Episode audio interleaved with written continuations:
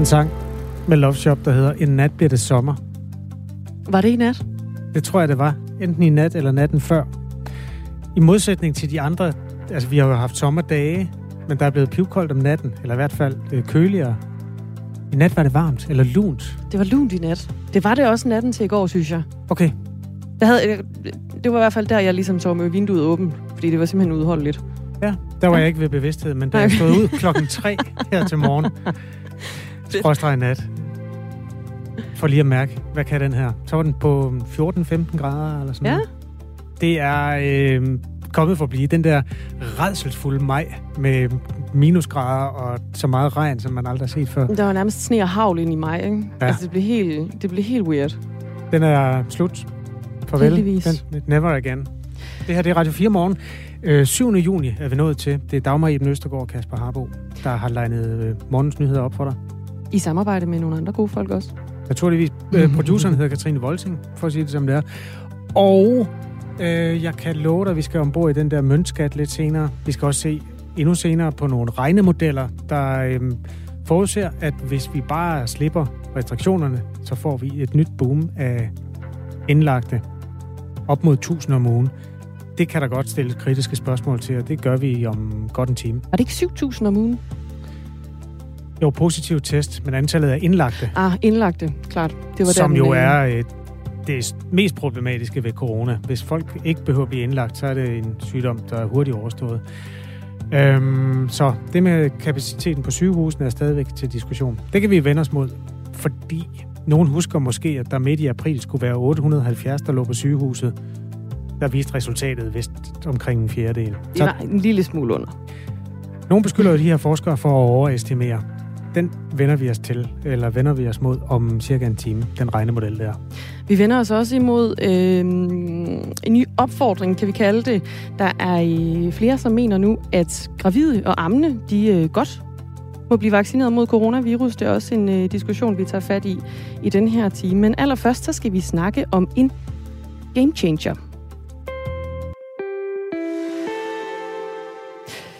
Fordi det skal handle om corona og test. Inden længe, der øh, håber det danske firma Bioporto på at komme med deres bud på en coronaspyttest, så folk de kan teste sig selv for coronavirus derhjemme eller på øh, arbejdspladsen for eksempel. Og et negativt svar, det giver så et coronapas som vi jo skal bruge til en øh, hulens masse ting for at få lov til at komme ud og spise, og komme på bar, og komme til frisøren og så videre. Og netop nu, der arbejder man altså på at få lavet de sidste undersøgelser øh, og test af den her spyttest, før den kan komme på markedet. Men spyttestens troværdighed, kan man sige, står og falder jo på, at folk ikke bare snyder og for eksempel bruger en anden spyt til at få sig et coronapas. Godmorgen, Peter Mørk Eriksen Godmorgen. administrerende direktør i øh, Bioporto, som øh, jo er i gang med at få lavet den her coronaspyt-test og udvikle den. Tidligere på morgen, der talte vi med Nils Højby, som er professor i klinisk mikrobiologi og øh, overlæge på Rigshospitalet. Og han sagde sådan her om hjemmetest der er problemer med det.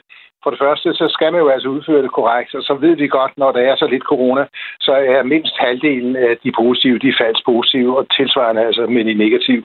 Det er den ene ting. Den anden ting er, at så skal man altså gøre det rigtigt, hvis den er positiv. Det vil altså sige, at man skal isolere sig, og man skal finde ud af, hvem man har været sammen med, og de skal jo altså også isolere sig, og, så skal de øh, testes et par gange, før de kan komme fri igen. Så, man, så det har nogle konsekvenser, og så skal man være ærlig. Og nu har vi jo lige læst om de her seks gymnasieelever i Viby Gymnasium, der er altså snød med coronapasset. Ikke? Så hvis man ikke er ærlig, og så hvis man skulle have været til et eller andet, som er pokkers ærgerligt, hvis det er positivt, så alligevel går til det, så går den jo altså ikke. Så der er nogle problemer omkring det. Ja, der er altså nogle problemer omkring det her med, med hjemmetest, Peter Mørk Eriksen, administrerende direktør i Bioporto. Blandt andet så peger Nils Højby jo på øh, ærlighed. Føler du dig overbevist om, at folk de ikke kommer til at snyde med jeres test? Nej, det tror, jeg, det tror jeg aldrig, man kan sige fuldstændig nej til. Altså, det er jo lige meget, hvilket system det er. Om cyklisterne ved også, at de ikke skal køre over for rødt. Det gør de også. Så jeg tror stadigvæk, at... Men altså, det der må være ambitionen ved en hjemmetest, det er jo, at langt de fleste er ærlige mennesker, og det vil sige, at man kan i hvert fald sørge for at holde de fleste af de her mennesker uden for cirkulation. Så jeg tror på, at jeg har en stor tillid til de folk, at, at de har en interesse, når de skal besøge deres øh, moster Oda og andre, at de bliver testet og sørger for at ikke smitte andre. Men nej, man kan aldrig sige 100 procent. Man kan se med, med de nuværende system, at der er folk, der kan snyde. Jamen, hvis det er det, jamen, så kan man jo selvfølgelig også med hjemmetest. Men der, altså, man kan prøve at gøre så meget øh, ud af det som overhovedet muligt, at man har et serienummer på selve testen, og man tager et, et billede af det, men jeg kan jo ikke garantere for, og det er der vel ikke nogen, der kan, at det ikke er veninden, der har, har, har lagt spyt til. Men altså, det, jeg, jeg tror på det bedste i danskerne, og jeg tror på, at de meget gerne vil være med til og sørge for at komme ud af den her pandemi. Altså, jeg tror mere, at man i stedet for at skal slå folk oven i hovedet, skal fortælle om, hvis vi alle sammen tager os sammen og sørger for at, at få et forholdsvis lavt smittetal, jamen så er chancen for mutationer og andre øh, øh, meget, meget mindre. Og jeg har stor tillid til, til danskerne, og ikke skal have kæmpe systemer op og køre. Men hjemmetesten kan jo også bruges i forbindelse med koncerter og så videre, fordi det er meget nemt at tage. Det er en spytprøve, som man tager i, i selve øh, øh, mundhulen. Det er ikke ubehageligt, det er let at gøre, og derfor kan man jo også gøre det til arrangementer og så videre. Så det er ikke kun øh, hjemmetest, men man kan også gøre det til større arrangementer, hvor det ikke er ubehageligt, og man skal have en professionel til at stå og, og, og putte vatpinden op, op i mm. næsen. Så jo, jeg har stor tillid til danskerne omkring, at det skal de nok finde ud af. Øhm, jeg er lidt bange for, hvis man fører det ind i et, et meget sådan hierarkisk øh, rapporteringssystem, at, at det bliver det bliver besværligt, og, og derfor så kommer det ikke til at blive gjort, øh, udnyttet optimalt. Men kunne man ikke lave sådan en smart løsning, hvor man øh, tager en øh, hjemmetest, og hvis den nu er øh, positiv, så skal man hen og have en PCR-test, og så kan man få sit coronapas. Kunne det ikke øh, give mening? Jo, men altså, ja, hvis, hvis man er positiv, så skal man jo stadigvæk hen og have, altså, det er jo det, vi vil opfordre, opfordre til i vores hjemmetest. Hvis man får en positiv øh, hjemmetest, så skal man gå hen og få lavet en PCR-test, og øh, øh, hvis man har en negativ, jamen, så... Øh, så kan man gå ud og leve det normale liv. Altså, vi tror meget på med de her hjemmetest, og det har også vist sig, at når man, man snakker om hjemmetest, så er det simpelthen det første forsvarslag i, i hele den her historie. Hvis vi kigger lidt på hurtigtest, at de fik sådan meget et, et dårligt renommé og måske ikke blev, blev brugt i plejehjem og så videre på et meget tidlig fase. I stedet for at have den her øh, lidt øh, kritiske, så tror jeg faktisk, at jo flere test man får ud, jo mere bevidste bliver folk om at blive testet hele tiden, øh, så man kan komme ind og leve et ganske almindeligt liv. Øh, men der er jo ingen tvivl om, at vi kommer til at opfordre i vores, hvis man har en negativ test, jamen så skal man øh, som øh, almindelig samfundsborger selvfølgelig få lavet en PCR-test og blive dobbelt Men det er ikke et krav, skal jeg bare lige være sikker på her. Undskyld, Men nej, det er ikke et krav, krav, at man går hen det, og får taget en PCR-test. Man kan stadigvæk godt få sit coronapas med sin hjemmetest. Ja. Godt. Øh, kort spørgsmål, Peter Mørk Eriksen, administrerende direktør i Bioporto. I er jo i gang med at øh, teste øh, og lave de sidste undersøgelser af den her spyttest, før den kan komme på markedet. Øh, kan du give nogle øh, indikationer på, hvor sikre og pålidelige er de her hjemmetest? Øh, øh, altså det, jeg kan sige, det er, at, øh, og det er derfor, vi laver nogle separate test i Aarhus lige i øjeblikket, det er, at hvis vi ikke er tæt på at have en sensitivitet, som det hedder i vores sprog, på over 80 procent, jamen så, så, så frigiver vi ikke produktet, fordi vi mener, at det er meget væsentligt som hjemmetest, at du er så tæt på en PCR-test øh, som overhovedet muligt. Vi har fået en sms fra øh, Katarina, hun ja. øh, spørger ind til, om de her nye hjemmetest, de også bliver gratis, eller kommer de til at, at stå i nogle kroner og øre? Altså, vores oplæg er jo, øh, og det er jo så, når vi har bevist, at vi kan de her ting, så skal vi jo selvfølgelig øh, snakke med, med offentlige myndigheder, hvor meget de vil være med til at betale tingene. Men, men vi har sat os et forholdsvis øh, fornuftig prisleje, som ligger i stedet mellem 10 og 15 dollars, øh, øh, og det er et sted mellem øh, 65 og 100, 100 danske kroner. Øh, Og det er det, som vi forventer, at de kommer ud på markedet til. Og, og, øh, og vi har jo selvfølgelig, når vi har vist, at vi kan det her, øh, vil vi jo tale med myndighederne, hvor meget de vil være med til at sponsorere det her. Men, men helt gratis bliver det nok ikke. Og der findes jo forskellige typer af spyttest. Der er både en test, hvor spytprøven den sendes til et laboratorium, der så tager, øh, altså undersøger den her prøve for coronavirus. Og så er der også en, en hurtigere udgave, hvor man efter at have spyttet i et glas, kan få svar efter cirka 15 minutter. Og hvis man er negativ, så får man så, så jo det her coronapas. Og der er i dag en række danske virksomheder, som forhandler spyttest. Det danske selskab Genomic Expression, som er placeret i New York, lancerede også tidligere på året deres bud på en, øh, en spyttest. Peter Mørk Eriksen, administrerende direktør i Bioporto. Vi vender lige tilbage til det her med, øh, at man jo sådan set sagtens kan snyde med den her, øh, den her spyttest. Hvor brugbar er den her test, hvis man bare sådan lige kan snyde med den og bede, kan vi sige, naboen om øh, noget spyt? Jamen, det er jo igen, øh, jeg, jeg tror, den er meget brugbar, for jeg tror på, at 95 procent eller 99 procent af den danske øh, øh, befolkning har et meget seriøst forhold til øh, at ikke snyde med ting. Så jeg tror, der er en meget, meget øh, stor del af den danske befolkning, som, som kommer til at bruge det som et, et, et, et værktøj, som gør livet nemmere for den, men også som ansvarlige øh, øh, medborger øh, tager, hvis man får en positiv test, jamen så tager man de forholdsregler, som man skal øh, indføre.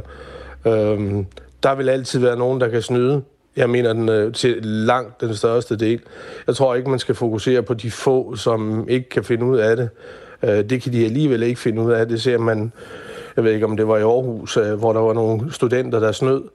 Der vil altid, det, der vil altid være nogen, øh, øh, og, og det tror jeg aldrig nogensinde, man kan gardere sig, medmindre man har et meget, meget, meget, meget stærkt kontrolsamfund. Øh, øh, så derfor så tror jeg, at det har en meget, meget stor værdi for fordi jeg tror, at de fleste mennesker, når de skal besøge deres gamle farmor eller bedstemor, øh, også selv meget unge mennesker, som har, har lidt meget den her øh, periode, jeg tror bare, de, de kan øh, forsikre sig, når de skal derhen, at de ikke smitter deres gange med mormor. Altså, jeg, jeg tror altså, vi, der er en højere moral end i, i, i, i danskere. Jeg tror på danskerne, uh, end, end, end, end mange andre gør. Men hvis nu, altså nu, nu nævnte du også selv de her øh, gymnasieelever i Aarhus, der blev sigtet for, for dokumentfælsk, øh, fordi de havde forfalsket deres coronapas. Altså, danskerne viser jo her, at, at vi ikke nødvendigvis er for fine til at bryde de her øh, øh coronaregler. Så risikoen er jo, at hvis ganske få snyder med det her, så kan epidemien vel godt løbe ud af kontrol igen?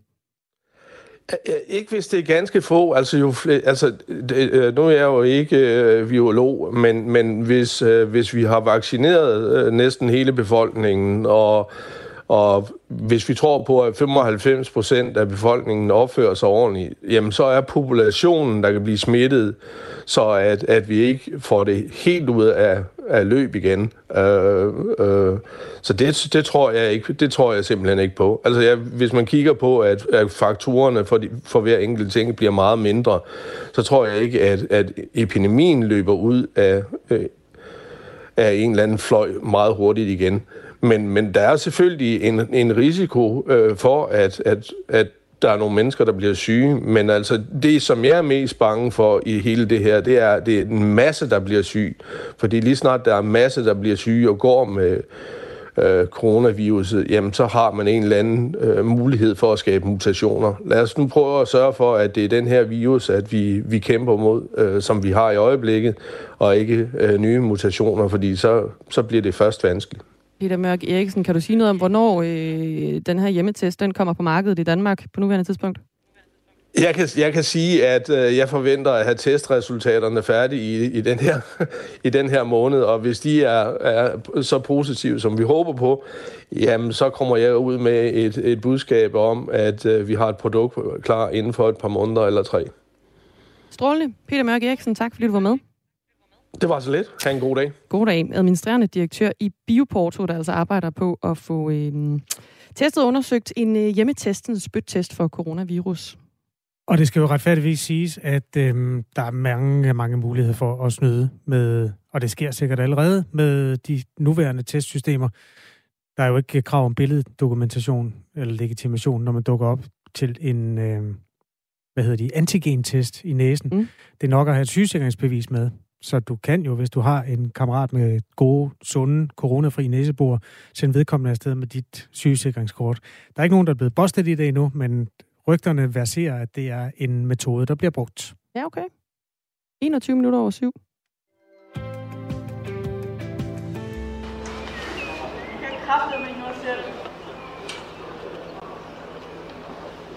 Kom bare spiller bøsserøv. Bøsserøv.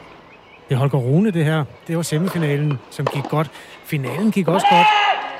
Ja, sådan. Sådan der. 18-årige Holger Rune vandt sin største sejr i karrieren, da han øhm, tog stikket hjem ved en Challenger-turnering søndag eftermiddag. Øhm, men det er ligesom ikke det, man diskuterer her i kølvandet på finalen. Det er mere det med tilråbende både bøsserøv og... Vantaggio Echeverri. Din kursespiller, mand! Ja. Øh, hvis nogen synes, at tennis er en kedelig sport, så skal de med, kan de med fordel følge den her 18-årige danske stjerne, som nu har taget sin første turneringssejr hjem. Jens Anker Bus Andersen er sportschef i Dansk Tennisforbund. Det må være en stor dag for jer. Øh, ja, det var en, øh, en god dag i går. Øh, bestemt på det sportslige plan i hvert fald. Det var en, en god sejr. Hvordan har I det med det andet, som også fylder en hel del? Jamen, det er vi da ikke stolte af. Det tager vi da bestemt afstand fra. Så du finalen, eller undskyld, semifinalen direkte?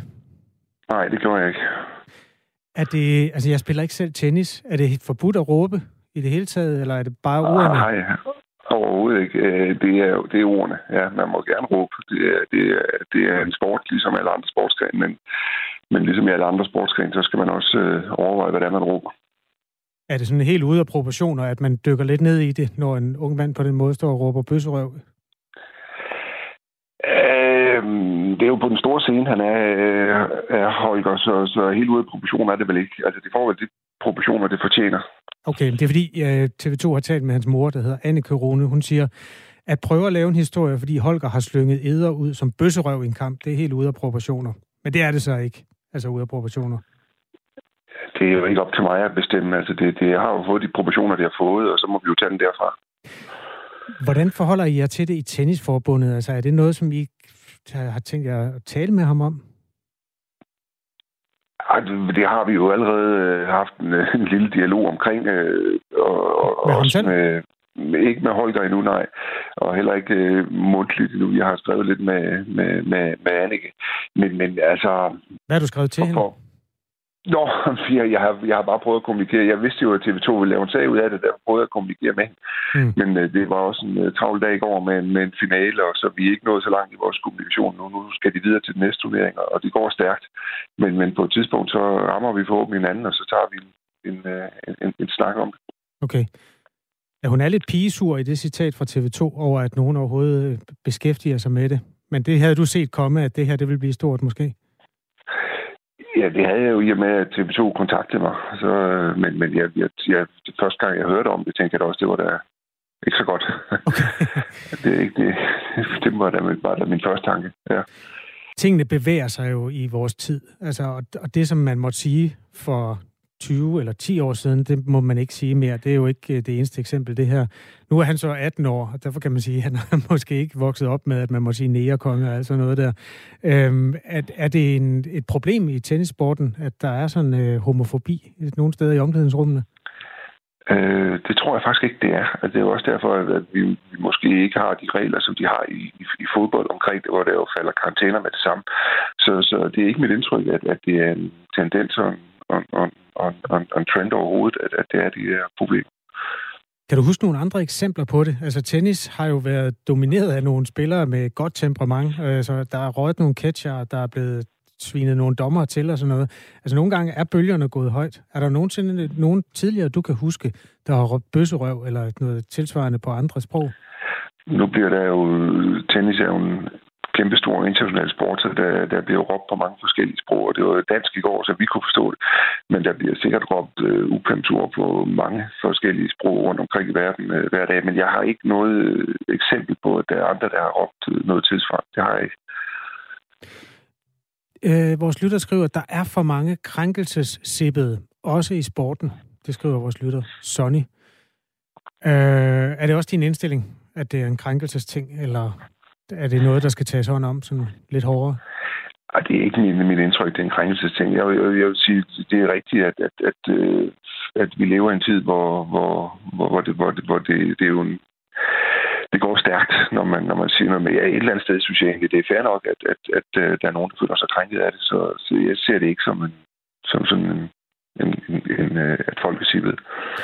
Hvad synes du egentlig er det værste? Er det bøsserøv eller den anden? Vantaggio Echeverri. Din kursespiller, mand! Hvilket af ordene er værst? Ah, det, det, det er ikke godt. Nogle af dem, det er ikke nogen af dem, der er gode. Der er ingen grund til at evaluere på det, synes jeg ikke. Okay. Øh, modstanderen er... Nu er jeg lidt i tvivl faktisk, for jeg fulgte ikke selv med. Var det argentineren, han spillede mod i semifinalen? Eller var det... Ja. Ja. Ved du, om, om han forstod det? Det, der blev sagt til ham? Det er jeg sikker på, at han ikke gjorde. Okay. Men jeg ved det ikke. Jeg ved det ikke. Godt. Er det... Ja. Um, jamen, jeg ved ikke, om... Er der, er der mere, jeg mangler at spørge dig om her på, øh, på falderæbet, Jens Anker Bus Andersen? Det tror jeg ikke. Okay. Det ved jeg ikke. Det tror jeg ikke. Glæder du dig til, det er overstået, det her? Jeg vil hellere snakke tennis jo. Vi, ja. øh, også, det, det vælger der meget hellere, så ja, det gør jeg. Jamen ved du hvad, lad os lægge den der så. Tak fordi du vil være med til at evaluere den øh, flotte sejr, som Holger Rune altså hentede øh, under stor stå hej ved en Challenger-turnering søndag eftermiddag. God dag til dig. Ja, tak skal du have lige mod. Tak. Hej igen. Øhm, ja, og vi håber selvfølgelig, at øhm, Tennisforbundet får fat i selveste Holger Rune. Vi har ikke haft held med det. Nej, det har vi desværre ikke. Men han har udtalt til TV2 Sport, jeg elsker forskelligheder, jeg har ingenting imod bøsser og lesbiske, ingenting. Det var bare lige momentet, jeg kunne lige så godt have sagt tissemyre, vasketøj eller pis eller noget andet. Det var slet ikke for at sove ham eller sove nogen overhovedet. Det var med til historien, at han også råbte bøsse, da han vandt. Og det var altså i... Altså sådan i, i, i øjeblikket? Ja, jeg tror faktisk ikke, det var selve kampen, men han vandt et parti eller en vigtig bold eller sådan noget, og råbte også bøsse der. Som en... Det ved jeg ikke, om det er sådan en jubelscene. Øhm, vil du som kvinde betragte være med til at evaluere det her? Vantaggio Echeverri. Din kursespiller, mand! Ja, det er, altså... Øh, man kan sige, det er heldigt, at modstanderen ikke har forstået, i hvert fald ifølge Jens Anker Bus Andersen, hvad der er blevet sagt. Ja, for det, det var jo ikke argentinsk. Det, det kan vi godt afsløre, at det var ikke argentinsk, øh, Holger Rune han råbte på. Ja, altså, generelt synes det er jo ikke, det er jo ikke fedt at råbe sådan noget. Jeg kan godt se i spur of the moment og sådan noget der, ikke? Men altså, man kan vel godt lave et sejrsråb på andre måder, end at svine folk lidt til. Ja. Vil, vil jeg sige. jeg er splittet derhen, at jeg har... Øhm, altså, jeg blev som øh, ung sportsreporter sendt ud til tennis på et tidspunkt, hvor jeg ikke vidste noget om det. Og der vidste jeg faktisk ikke, at man skulle være stille, mens de spillede. Fordi jeg voksede op med Nå, badminton. Ja, du skal være musestille. Ellers kan de ikke koncentrere sig om at slå til den bold der. Nå, og så kan man heller ikke høre de lyde, de ligesom giver fra sig, når de slår til bolden. Nej. Der er noget med tennisspillere, de stønner utrolig meget. Ja, præcis. Og du skal i det hele taget være stille, så de kan koncentrere sig. Det mm. er en underlig ting, at det kun er tennisspillere, der har det sådan. Fordi hvis du går ind i en darthal, øh, hvor der bliver spillet store dartturneringer, eller en badmintonhal, eller en volleyballhal, eller et eller andet andet, så er det ikke sådan. De kan godt alligevel. Og hvis fordelen ved, ved højt lyt publikum er også, at så kommer de der udråb heller ikke øh, med. Det er sandt. Til gengæld ser man folk, der sidder og kigger fra højre mod venstre. Ja. Når man tager tenniskamp, ikke? Åh oh, ja. I helt stillhed. På den anden side af et nyhedsoverblik med Anne Philipsen, som kommer om ikke så forfærdeligt længe, så skal vi snakke om en skat, der er fundet af en øh, amatørarkeolog, som øh, her til morgen bliver offentliggjort på Nationalmuseet. Det er øh, en skat, som er fundet ved Viborg, uden for den lille by Stenmose, som vi skal øh, kigge nærmere på, som består af en hel bunke mønter, som er meget, meget gamle. Det skal vi høre mere om. Ja, og ikke bare høre om, vi skal simpelthen øh, høre om, hvordan det var at finde den, fordi det er Sisse Steffensen, der øh, som amatørarkeolog betragtede fandt skatten. Den tager vi efter nyhederne nu klokken halv otte.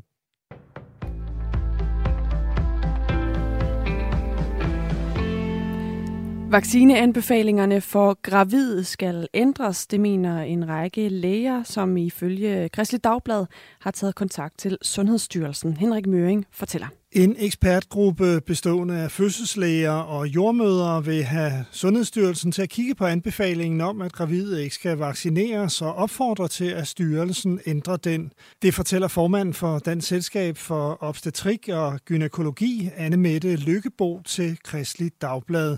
Vi ved, at det indebærer risici at få covid, mens man er gravid.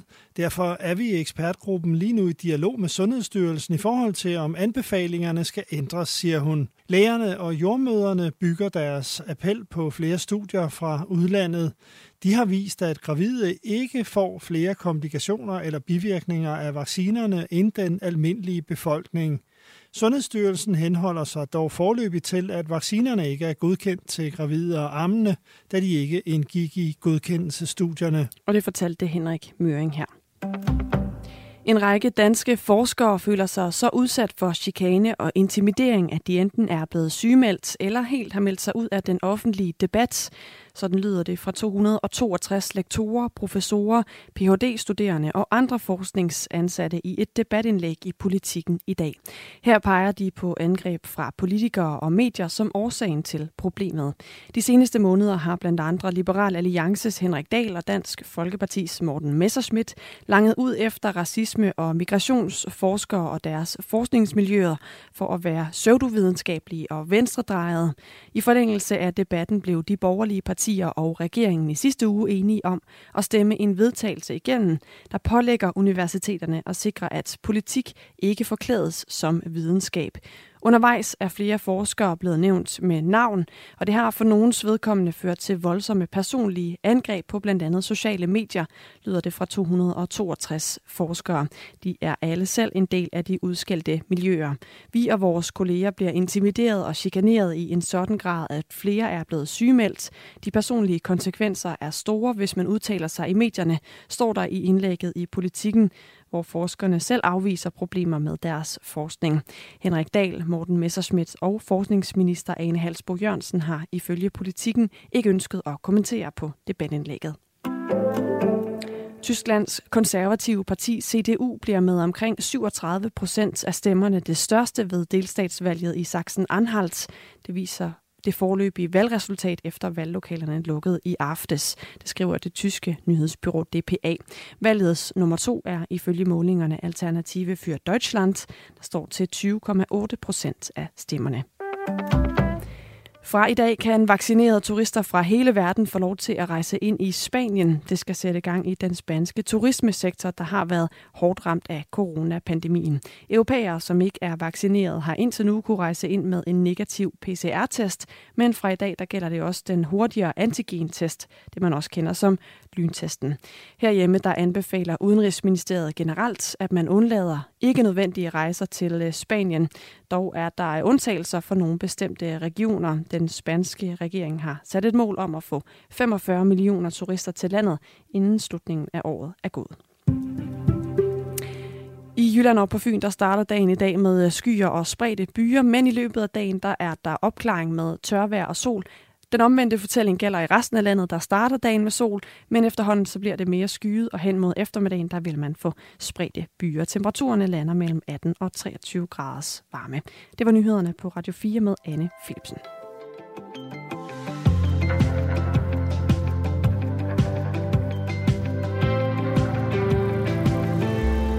Godmorgen. 26 minutter i 8. Her er det Radio 4 morgen, du har tændt op for på en mandag. Møntfund. Hvorfor kalder I dem amatører? De professionelle, de finder jo ikke en skid. De sidder bare og drikker kaffe, skriver Lars Madsen. Han sigter til øh, arkeologerne, hvor en såkaldt amatør har fundet en kæmpe skat. Det er Sisse Steffensen. Godmorgen. Har vi dig med, Sisse Steffensen? Ja, det har I da. Ja, godt. Kan I høre mig? Ja, nu er du der. Dejligt. Ja. Godmorgen, velkommen til Radio 4. Godmorgen. Du er professionel øh, i den forstand, at du underviser på medieskolerne i Viborg, og så er du amatør som arkeolog betragtet i din fritid, og der fandt du altså den her kæmpe skat på flere tusind mønter. Ja, og nu kører der en eller anden jingle her, hvor jeg står. Nej, det lyder fedt. Hvor, du, hvor står du henne? jeg, jeg står inde i et ellers tomt uh, studie i Tivoli, fordi at nu kører der jo en lille medielavine. er det Godmorgen Danmark måske? Ja, ja lige præcis. Øh, men øh, det beklager jeg. Men jeg tror, jeg havde ellers fået at vide, at han var ret roligt. Jamen, jeg det tror, det er ret roligt igen nu. Okay. Hvorhen i Tivoli? Øh, kan du se nogen forlystelser der, hvor du står? Nej, nej, jeg, jeg har stillet mig ind i uh, Godmorgen Studio. Der er sådan pakket godt ind i, uh, i træer og buske. Så, Okay. øh, ja. Det er ikke så mærkeligt, at alle medier interesserer sig for øhm, Sisse Steffensen, som øhm, her for nogle måneder siden uden for en lille by, der hedder Stenmose, fandt en skat, som allerede nu har fået navnet Stenmoseskatten. Øh, Det er flere tusind mønter fra 1300-tallet. ja, det er det. Hvordan føles det at have fundet sådan en? Jamen, altså, øh, det var en meget surrealistisk følelse, men, øh, men altså, det har også været noget af et eventyr, ikke? Øh, et eventyr, der nemt kunne have været et mareridt, hvis ikke det var fordi, at øh, der var rigtig mange øh, gode venner, der, der støttede op omkring det, og som har knoklet igennem for at hjælpe mig med at, at redde den op. Altså, vi har, vi har næsten brugt 1400 mandetimer sammenlagt på det. Og øh, jeg, nu hørte jeg den der kommentar med, at arkeologerne sidder stille og drikker kaffe. Det gør de så ikke, vil jeg sige. Øh, Mikkel har sørme også brugt flere hundrede timer på at, at måle dem ind efterhånden, som vi fandt dem. Så, så øh, jeg vil sige, at vi har alle sammen knoklet som små bæster for at få den i, i hus. Det har været et kæmpe arbejde. Og uden amatørerne kunne det ikke have lavet sig gøre, vil jeg så sige, fordi at det her det har taget så mange timer, så det ville man jo aldrig have haft råd til øh, som museum. Jeg vil bare lige høre, uh, Sisse Steffensen, det øjeblik, hvordan, hvordan foregår det, da du finder den her skat? Hvad er det, der sker der? Jamen, øh, jeg havde fået, en ny, fået lov til at gå på en ny mark, og havde gået i tre timer uden at finde en skid. Øh, den var sådan usædvanligt tom, vil jeg sige. Og så havde jeg egentlig besluttet mig for at gå hjem. Øh, og på vej op til bilen, så ramte jeg direkte ind i midten af, af skatten. Øh, den var blevet, I skal forestille jer, at den har ligget i en krukke, som for 5-10 år siden øh, er blevet ramt af en plov. Og så har, så har markredskaberne trukket mønterne frem og tilbage. Så, så, øh, så, så derfor der kunne, jeg, der kunne jeg ramme dem, kan man sige. Ikke? Øhm, og så øh, stod jeg med 13 mønter i hånden efter 5 minutter, øh, og tænkte, det var, det var sgu mærkeligt. det var Beskriv en meget mærkelig følelse. Jamen, det er sådan nogle små, grimme, grønne knallinger, for at sige det som det er. De er fandme ikke kønne. Altså, øh, det er sådan nogle... Øh, de, er, de er ret små. De er vel en centimeter til halvanden i diameter, og man kan næsten ikke se noget på dem, og øh, altså, de kan virkelig være grimme i hvert fald, og det var de også, dem jeg fandt. Øh, og, de, og de har engang heddet, så det var sølvmønter, men der var så lidt sølv i, så, så de var bare sølvfarvede, skal vi ikke kalde det det. Og de er, det er de ikke mere. Nu er de bare sådan jordfarvede, grønne, sådan grønlige, grimme. Ja. Hvad er følelsen der? Altså nu har du beskrevet det udefra. Hvordan var det indenfra, da du nu vidste, at der var 13 mønter? Så kunne du nok godt regne ud, at der var flere. Jamen indenfra, der var det sådan, jeg var, jeg var overvældet og rystet. Øh, og jeg var ikke i tvivl om, hvad jeg havde fundet, men det var, jeg var virkelig rystet. Altså, fordi jeg vidste ikke, hold kæft mand, hvad fanden gør jeg nu, ikke? Altså, så jeg, jeg, ringede til, jeg ringede til Mikkel, som er arkeolog, og så ringede jeg til to af mine detektorvenner og min lille søster og sagde, jeg har fundet en skat. Jeg vidste slet ikke, jeg kunne næsten ikke være i mig selv, vel? Også fordi jeg blev nødt til at slukke detektoren, fordi den sagde bip, bip, bip, bip, bip, og den havde ikke sagt en skid i tre timer. Og jeg tænkte, gud, kan jeg vide, er, der, er, der, er den gået i stykker, eller hvad, tænkte jeg, ikke? Og det var den jo ikke. Altså, det var bare fordi, der var så mange mønter, så den bippede jo af helvede til, ikke? Mm. Så jeg blev nødt til at slukke den der detektor, og tænkte, så ringede jeg bare, ikke? Og så Mikkel, han, han tog det ret roligt. Altså, han sagde, jamen, nu har den jo ligget der i 700 år, så den kan også godt ligge der til i morgen. Så hvis du nu finder et eller andet pind eller et eller andet og markerer det med, så kigger vi på det i morgen. Så. Hvordan kan man regne ud? Ja. Mikkel, han lyder Ja. som en god fyr. Hvordan kan han regne ud, at det er præcis øh, 700 år siden? Jamen, jamen, det er fordi, at når det er en borgerkrigsmønt, øh, den type mønter der, så er det cirka rundt regnet 700 år. Sådan rundt regnet, fordi de blev, de blev præget fra midten af 1200-tallet til, til slutningen af 1300-tallet, ikke? så det er sådan rundt regnet 700 år. Hvis vi skal lave sådan en lille historisk tidslinje, så kan man sige, at det største stykke guld, øh, arkeologiske guldskatteværk, man har liggende nu, det er det, der hedder Tisø Guldringen, som blev fundet i 1977. Også i en pløjemark. Det var så på Vestjylland. Øh, den største eksisterende genstand af guld, fordi guldhornene i sin tid blev stjålet. Det var den, altså skatten, der trumfede alle skatte. De to horn, som dukkede op med øh, et par hundrede års mellemrum, men senere blev stjålet og øh, smeltet om.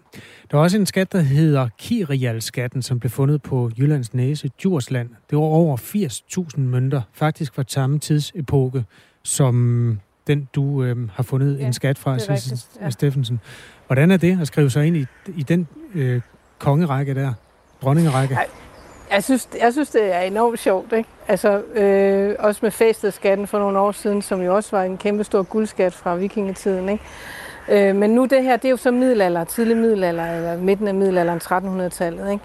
Så det er jo netop Kiriel-skatten samtidig med den. Og det var ikke usædvanligt, at, at, man, at, øh, at man gravede sin beholdning ned, fordi det var ufredstider, og landet, de, altså de, der var jo nærmest ikke nogen konge, vel, og man skulle krones i Viborg for at, at blive erklæret konge, og de skiftede konge, som andre skiftede underbukser, for at sige det som det er, ikke? Mm. Øh, de mønter, jeg fandt, der er hovedparten af dem, det er fra Christoffer den anden af Nørrejylland, står der. Det vil sige, de er præget i Viborg, ikke? Og det var jo, og det, og det var, øh, derfor er museet jo også ret meget op at køre, fordi det er lokale mønter, hovedparten af dem. Ikke? Øhm, så det er da helt vildt fedt at kunne bidrage med en, en vigtig pæl i, i Viborg Museums historie, fordi de netop er ved at lave et nyt museum, hvor det her det faktisk passer fuldstændig ind i, deres, i omdrejningspunktet på hele den nye profil. Det synes jeg da er helt vildt sejt, at vi kan bidrage med det. Hvis jeg læser rigtigt, nu sidder jeg og googler. Han var frem til 1332, Christoffer den anden. Så kom ja. der, er det der, hvor der så kommer den der periode, hvor Danmark faktisk ikke eksisterer, eller nærmest sådan er pansat til alle mulige ja. tyskere, og ja. ligger altså i ja. øst og vest? Det er det nemlig, og, og jeg, har da, jeg har da gået og tænkt på, at, og det har Mikkel også, ved jeg, at den der skat der, hvorfor er det lige, altså den gang den er blevet gravet ned, det passer lige med et stort slag, der var øh, få kilometer derfra, eller 10 kilometer derfra, der hed slaget på Taphede i øh, 1334. Og jeg kunne godt forestille mig, at ham, der har gravet den ned, han har været tvunget derop, fordi at det, det, det, det, var han, det havde han lovet. Ikke? Og så har han tænkt, nu skal jeg skulle lige øh, gemme mine penge. Ikke? Og så er han bare død, fordi de fik jo Lester lige tæsk deroppe. Ikke? Og så har han bare lige glemt at fortælle familien, hvor han har gravet den ned. Altså man skal jo huske, bag hver eneste skattefund, der ligger der jo en eller anden, på en eller anden måde en tragedie, fordi ejermanden er jo ikke kommet tilbage. Nej. Så jeg tror, han er, jeg tror, han er blevet slået ihjel på slaget på Torpede. Det har jeg faktisk aldrig tænkt på, men hvor har du ret? Altså hver gang der bliver fundet en skat, og al den glæde, der bruser i dig, den har bruset med negativ fortegn i en eller anden ja. anden på et tidspunkt. Ja, det kan man sige, fordi det, er, det har været en stor mand, for det, er, det, har været, det er mange penge, ikke? Altså det er rigtig mange penge. Og øh, apropos øh, penge, Sisse Steffensen, vi har en øh, lytter, der skriver ind på sms'en, det er Lars Madsen, der spørger, om der er penge i det. Altså det her med, at du har fundet en, øh, må vi sige, en ganske stor skat. Ja, altså jeg får jo det, der hedder en danefæ-godtgørelse. Det får man for hver eneste danefæ, der bliver afleveret. Nogle gange, altså det jeg plejer at få, hvis man kan sige det sådan, jeg har fået fem danefæ-brev, det er omkring 200-300 kroner for et drakspænde. Det er klart, der er flere penge i sådan en skat, og det er heller ikke øh, særlig almindeligt at finde den. Og jeg har brugt rigtig mange timer på den, sammen med de andre, som sagt næsten et års værk. Så ja, jeg går ud fra, at det er noget større findeløn, jeg får denne her gang, men hvor meget det er, det ved jeg jo ikke. Det ved kun Nationalmuseet. Det må tiden vise. Ja, nu er det jo Nationalmuseets ejendom, og det er også der, at din skat, nu kalder jeg den din skat, det er det ikke længere, men den skat, du fandt, bliver udstillet. Hvordan tror du, det er, altså som amatørarkeolog, at gå ind og se noget, som du selv har fundet? Det går jeg ud fra, at du ikke har prøvet før. Nej, det har jeg ikke prøvet før. Øh, altså, jeg ved ikke, om den bliver udstillet på Nationalmuseet. Det vil vise sig, fordi den skal jo, øh, den skal jo konserveres, og det tager fandme lang tid at konservere 6.673 mønter, ikke? Ja, okay. Øh, så, så om den kommer til at ligge i en kasse i nogle år, det ved jeg ikke, men jeg ved, at Viborg Museum drømmer om at få lov til at udstille den. Øh, og håber på, at de måske kan, kan skaffe nogle penge, så de kan hyre en konservator til at sidde i en udstilling. Måske kunne man jo håbe at konservere den løbende. Øh, så det kunne blive en del af udstillingen, sådan et udlån fra Nationalmuseet. Det kan man jo håbe på. God vind. Det var en fornøjelse at hilse på dig, Sisse Steffensen. Tak, i lige måde, og tak fordi jeg måtte være med. Øh, underviser til dagligt på medieskolerne i Viborg og amatørarkeolog, og et godt bud kunne være, at hun enten om ikke ret lang tid eller for kort tid siden har været i Godmorgen Danmark på TV2. I hvert fald var det i de studier i Tivoli i København, hun befandt sig, da vi øh, havde hende med. Vores lytter Jens har skrevet ind, Udover at finde skatte, må vi konstatere, at arkeologer også banner af helvede til. Og det er en god konstatering. Dejligt bramfrit sprog hos ja. arkeologen der. Klokken er 7.44. Og vi skal videre til en øh, anden historie. Der er ikke rigtig så mange linjer at trække mellem en, øh, et danefag og den næste historie. Vi skal nemlig til Sundhedsstyrelsen, som øh, lige nu ikke anbefaler at vaccinere gravide eller ammende med en øh, coronavaccine, men det er der altså en række eksperter, øh, som gerne vil ændre på. Godmorgen, Anne Mette Lykkebo. Godmorgen. Formand for Dansk Selskab for Obstetrik og Gynækologi. Du er en af de her eksperter, der mener, at Sundhedsstyrelsen bør genoverveje sine anbefalinger på området i forhold til jo gravide og ammende. Hvordan kan det være? Jamen, øh, lige nu der er det jo sådan, at øh, gravide ikke anbefales at blive vaccineret, fordi vi ved for lidt om vaccinen. Der er dog enkelte grupper, som er, er gravide, som har øh, noget kronisk sygdom, altså noget alvorlig sygdom, der kan komplicere det, som gør, at vi anbefaler dem at blive vaccineret. Men det er altså en meget lille gruppe. Det, der er sket nu, det er, at ja, vi får mere og mere viden om, hvordan er det så, øh, de gravide de øh, reagerer på de her vacciner, og også mere viden om, hvad det egentlig betyder at få øh, covid, hvis man er gravid. Så derfor så bør man altså med den viden, man har opbygget sig efterhånden, begynde at, at vaccinere gravide og ammende kvinder, mener du, Anne Mette Lykkebog?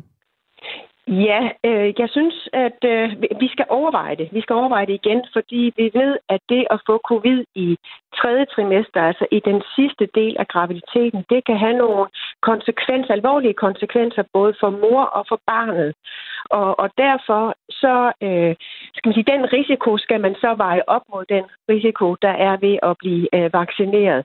Og der mener vi på nuværende tidspunkt, at vi er ved at have så meget viden om corona øh, eller covid, at øh, vi skal øh, ja, overveje øh, vaccination til de gravide.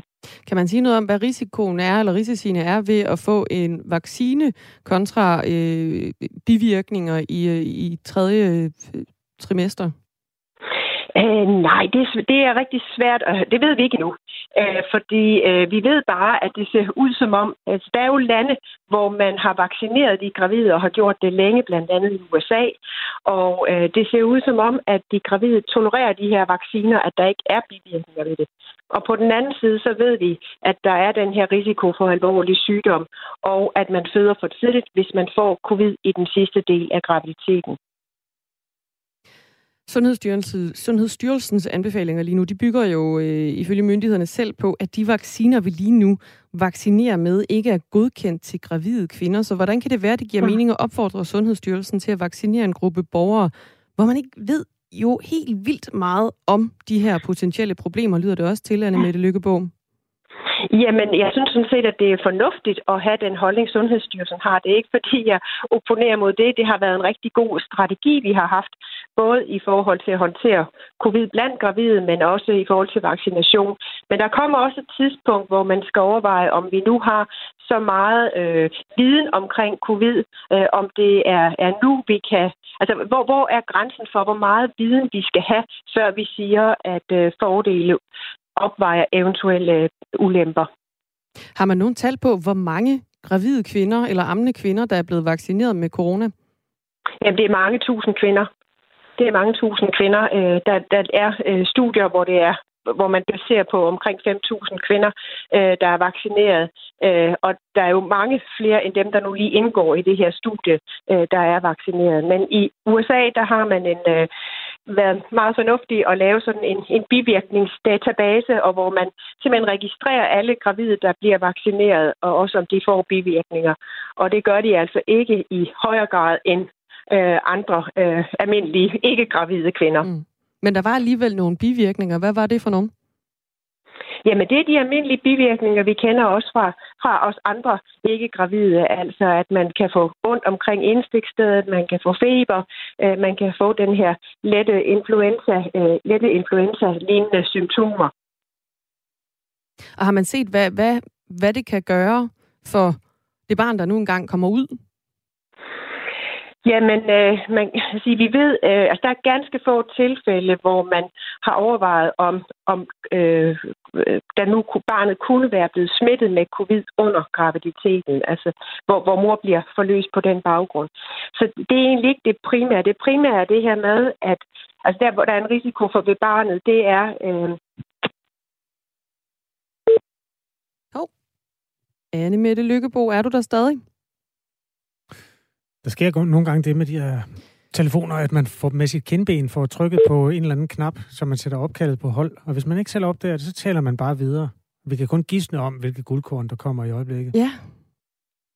Vi prøver lige at se, om ikke vi kan ringe op til Anne Mette Lykkebo igen på en telefon. Hun er altså formand for Dansk Selskab for Obstetrik og Gynækologi, og hun er øh, en af de eksperter, som gerne vil have, at Sundhedsstyrelsen de genovervejer deres øh, anbefalinger i forhold til, om øh, gravide og ammende kvinder de bør have en, øh, en coronavaccine. Og nu har vi der vist med igen, Anne Mette Lykkebo.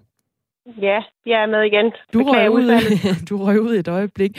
Vi taler om de her øh, anbefalinger i forhold til coronavirus, eller coronavacciner til, til gravide og til, øh, til ammende kvinder. Kan, det er jo i, i en ekspertgruppe lige nu, der, der består af en række fødselslæger og jordmøder, som altså vil have, at Sundhedsstyrelsen de skal kigge på den her anbefaling om, at gravide de ikke skal vaccineres, øh, og opfordre til, at styrelsen ændrer de her anbefalinger, og de nuværende anbefalinger, de bliver kaldt øh, for restriktive. Jeg ved ikke, om, om de er for restriktive. Øh, vi synes bare, at øh, på nuværende tidspunkt, så er vi ved at have så meget viden om, hvad covid betyder for den gravide, hvis hun får det i sidste del af graviditeten, og også om, hvordan gravide de reagerer på vaccinen. Og derfor så øh, mener vi, at det måske er tid til, at vi sammen vurderer, øh, og selvfølgelig med Sundhedsstyrelsen i, i, i spidsen, øh, om øh, vi skal gå ud og anbefale gravide at blive vaccineret. Men kan det, ikke ja. være, kan det ikke være en lille smule satset? Altså, hvad er øh, de positive effekter af, at de gravide og de amne, de får den her vaccine kontra de bivirkninger, det kan have at få corona? Jamen, øh, de positive effekter, det er jo, at de undgår at blive syge af gravid og, øh, covid. Og så frem de bliver syge, så bliver de knapt så syge, øh, som de ville have været, hvis de ikke havde fået vaccine. Altså fuldstændig det samme som den øvrige del af befolkningen. Øh, og ja, vi ved, at bliver man syg af, af covid som øh, gravid, jamen så øh, kan det betyde rigtig meget specielt, hvis man er i den sidste del af, af graviditeten, hvor der er risiko for, at man kan øh, skal føde for, for tidligt, simpelthen fordi man selv er for dårlig. Anne Mette Lykkebo, hvis du nu øh, skulle udforme de her anbefalinger, hvordan skulle de så se ud i forhold til at give coronavacciner til øh, gravide og ammende kvinder? Ja, det er jo et rigtig godt spørgsmål. Det er jo noget af det, vi øh, er i dialog med, med Sundhedsstyrelsen om, øh, hvordan skal vi gøre det, hvis vi øh, ændrer den her strategi. Fordi jeg synes stadigvæk, at det skal være sådan, at øh, den gravide bliver oplyst øh, og gør det på et informeret grundlag, øh, altså træffer sin beslutning på et informeret grundlag. Så det er noget ved det, vi skal have fundet ud af, hvordan det skal organiseres, hvis det bliver sådan så skal de gravide helt sidestilles med andre grupper. De bliver jo også øh, vaccineret på et oplyst grundlag, kan man sige. Ja, og der kan man så overveje, om øh, de gravide skal tilbydes yderligere øh, rådgivning, enten for eksempel ved en, en fødselslæge. Og hvad så nu? Altså nu går I ud med den her opfordring. Øh, hvad, øh, hvad skal der ske herfra? Altså det vil sige, det er en opfordring til Sundhedsstyrelsen om, at vi ser på det igen. Altså, man mm. genovervejer beslutningen, fordi øh, som du også antyder, så er der jo rigtig mange aspekter i det her. Altså, det er ikke entydigt, og det er en, en, øh, en jeg, vil sige, jeg vil ikke sige, at det er en svær beslutning, men det er der noget, der skal være velovervejet. Øh, og, øh, og derfor så, jamen, så er vi i dialog med Sundhedsstyrelsen om, øh, hvad skal der til, og har vi yderligere grupper, vi kan se, øh, skal vaccineres. Øh, og ja, det kan også være, at øh, vi skal ud og sige, at, at alle skal overveje vaccine. Mm. Anne Mette Lykkebo, tak fordi du var med. Velbekomme. Formand, og god morgen. Og god morgen Dan, formand i, øh, for Dansk Selskab for Obstetrik og Gynækologi. Klokken den er blevet 6 øh, minutter i 8. Og vi hører selvfølgelig gerne fra mennesker, der har følelser eller decideret liv og lemmer på spil i de historier, vi omtaler her i Radio 4 morgen. Der kan sagtens sidde gravide mennesker, der har holdninger til vaccinerne. Måske har du overvejet, om du vil tage det stik, som inkludere dig i den, det store generelle program, øh, hvis nu det er, at ja, mange mennesker går simpelthen og planlægger graviditeten. Spørgsmålet er, om man kan kombinere de to ting, og i givet fald, hvordan. Øhm, bøm, bøm, bøm, bøm. Sonny skriver, vi kan vel heller ikke vide, hvilke konsekvenser nødvaccinerne kan have for et ufødt barn, og om barnet bliver påvirket eller skadet senere hen i livet. Og til det er der kun at sige, at øh, de undersøgelser, der bliver lavet, det er jo, øh, det er jo en forløbig godkendelse, som gælder for nogle af dem, og Johnson Johnson er jo sparket til hjørne, som det fremgår. Nu bringer jeg den op, fordi der står i en anden sms. Mm. Johnson Johnson-vaccinen, der stolede man jo heller ikke på de amerikanske bivirkningsdata. Citat slut. Og spørgsmålet er, om man så, som Anne Mette Lykkebo er inde på, kan hælde til de amerikanske data, når det kommer til gravide. Og nu vil man jo i hvert fald gå tilbage til de amerikanske data, der er indsamlet, siden man jo droppede Johnson Johnson her i Danmark. Det vil man gå tilbage til og se på den data, der nu er indsamlet i USA, for at se, om Johnson Johnson måske skal tilbage ind i det øh, officielle danske vaccineprogram. Genovervejningsplanen gælder, hvis der gælder den ikke begge to? Den gælder også AstraZeneca, jo. Jo, som hvor sidstnævnte har sit rygte ret meget imod sig stadigvæk. Men altså, det er jo en videnskabelig afvejning, som skal foretages i Danmark igen. Og så skal vi lige omkring en øh, historie, der kom ud her i weekenden, fordi MeToo ruller videre hos øh, Socialdemokratiet, efter der er kommet nye historier frem om krænkelser og det er Berlingske, der har øh, fortalt om dem her hen over i weekenden. Det er syv kvinder, der fortæller til avisen, at de har oplevet seksuelt grænseoverskridende adfærd fra en mandlig ansat i øh, Socialdemokratiet. Nogle står frem øh, med navn, andre står frem anonymt. Og det er blandt andet en øh, tidligere praktikant, som står frem med navn og kritiserer partiet, øh, fordi at det ikke rigtig får nogen konsekvenser for den her. Det er en unavngiven mand, skal mm. det i øvrigt øh, siges. Hun gik til partiets ledelse, sagde, hvad der var hent hende, og så lød øh, meldingen over for hende sådan her. Jamen, hvis det sker igen, så gør vi noget. Hvor jeg bare sad og tænkte, hvad er det her for noget? Det er Hanne Aargaard, der siger sådan her til Berlingske. Hun er altså tidligere praktikant i Socialdemokratiet, og øh, gik til ledelsen og sagde, at noget var galt. Hun startede som øh, praktikant i Socialdemokratiet og blev så af en af sine kolleger inviteret med på værtshuset Toga, tæt på Christiansborg. Og her oplevede hun så at blive antastet af den her pågældende mand fra, øh, fra Socialdemokratiet.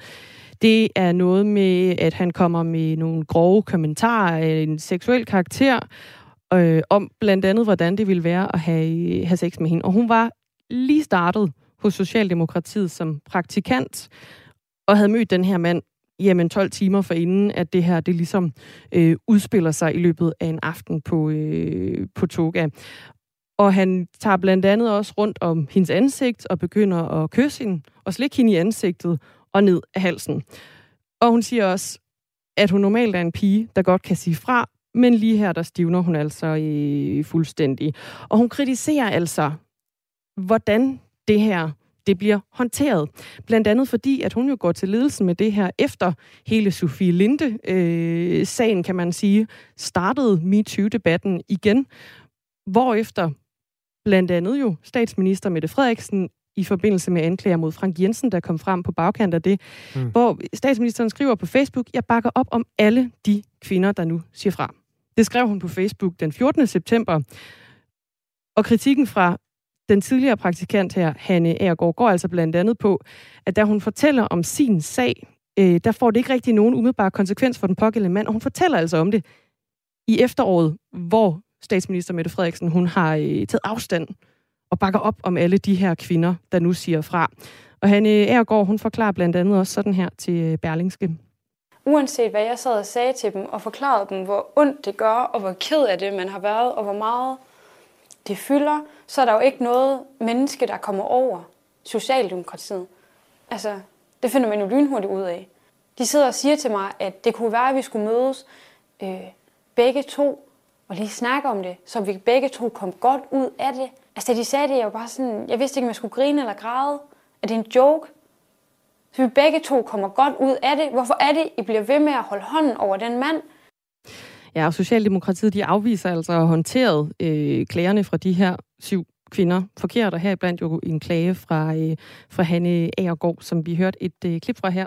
Det var noget, hun havde sagt til Berlingske, som har den her historie. Og der er ikke sat navn på den bemeldte krænker. Nej. Hvis nogen får en association på det der med at slikke på halsen øh, i forhold til en tidligere overborgmester, så kan man sige, det er ikke ham vel?